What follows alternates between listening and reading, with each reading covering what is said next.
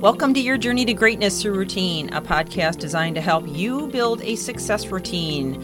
My name is Michelle Steffes, and I'm author of the book, and I'm excited to come to you today with more insights and ideas to accomplish your success routine because it's not the big things we do, but the little things we do every day that make the biggest difference. So let's get on with the podcast. We have been working through quite a list of ways that you can develop successful habits in a series that we started, oh, as several days ago on hacks to habit forming. So today I want to try to get through a few of them for you, uh, beginning with self integrity. And I maybe an expression that you've not heard before.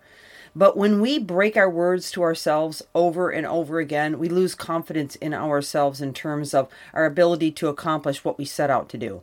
So it's it's really a, a devastating thing to do to yourself, and yet we do it so often without even really realizing that we're doing it.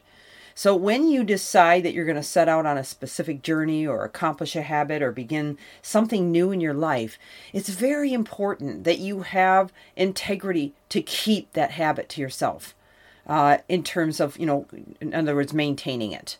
So if you're going to say lose two pounds a week or one pound a week, which is a reasonable goal, then then make sure you keep it and do whatever it takes. You know, throw all the garbage, the junk food out of your house, or just when you go to the grocery store, don't buy any junk food. Don't set yourself up to fail. Set yourself up to succeed in whatever you're trying to do.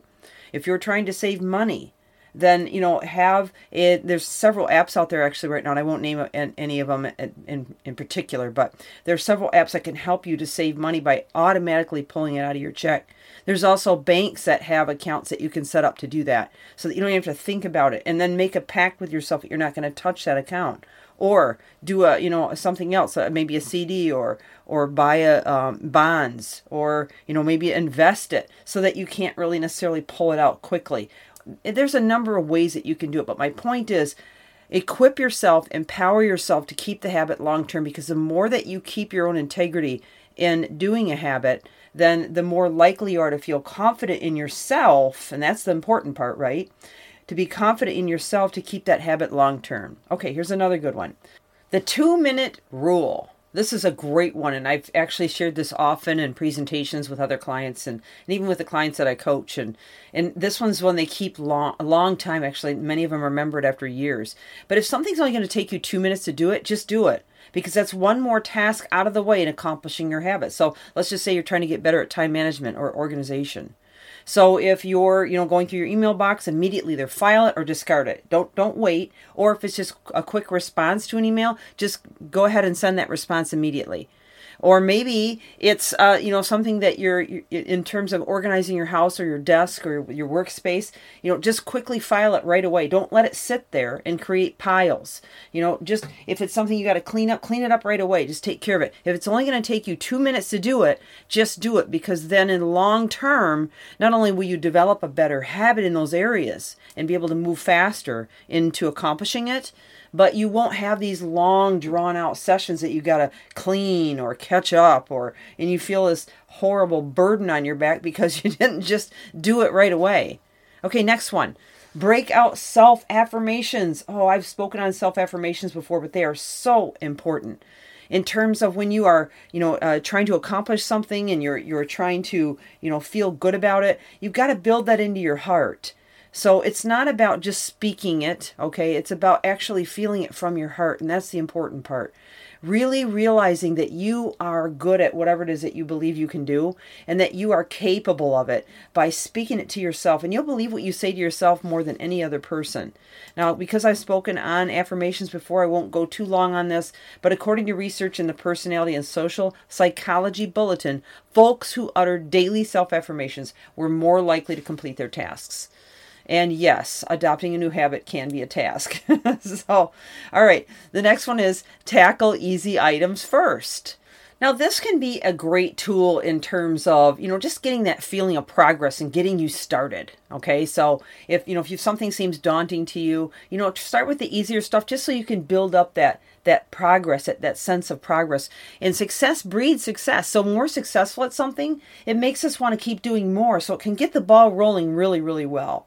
Also, on the other side of the spectrum, and Brian Tracy wrote a book on it, it's Eat That Frog. So, always starting with the biggest projects first. So, once you get them out of the way, you feel fantastic that that big one is done. Or even if you just have to allot like an hour to work on it because it's really big, getting that hour out of the way so that the rest of the day can feel more productive for you. But again, success breeds success. So whether you start with easy items first to give you that momentum you need, or whether you start with the bigger items right away at the front of the day so that you can get them out of the way and feel really good about the rest of your day. Those are both great techniques. All right, next. Um, reward yourself. Okay, now I know type A people out there don't want to do this. they have such a struggle with it. I've worked with many of them. In fact, usually a lot of times it's type A people that come to me for coaching uh, because they're really interested in growth. They're really interested in going to that next level. And I applaud all of them so much. So it's it's human nature though to respond positively to, positively to rewards. So when you give yourself a reward for doing something, and you know even if it's just something small, say you know maybe it's a, a permission to buy that outfit you've been wanting or permission to buy a new pen because maybe you love pens. And every time you look at that pen it reminds you that you did it before so you can do it again right? Uh, you know maybe it's just going out with your your better your significant other or with friends and celebrating that you did well.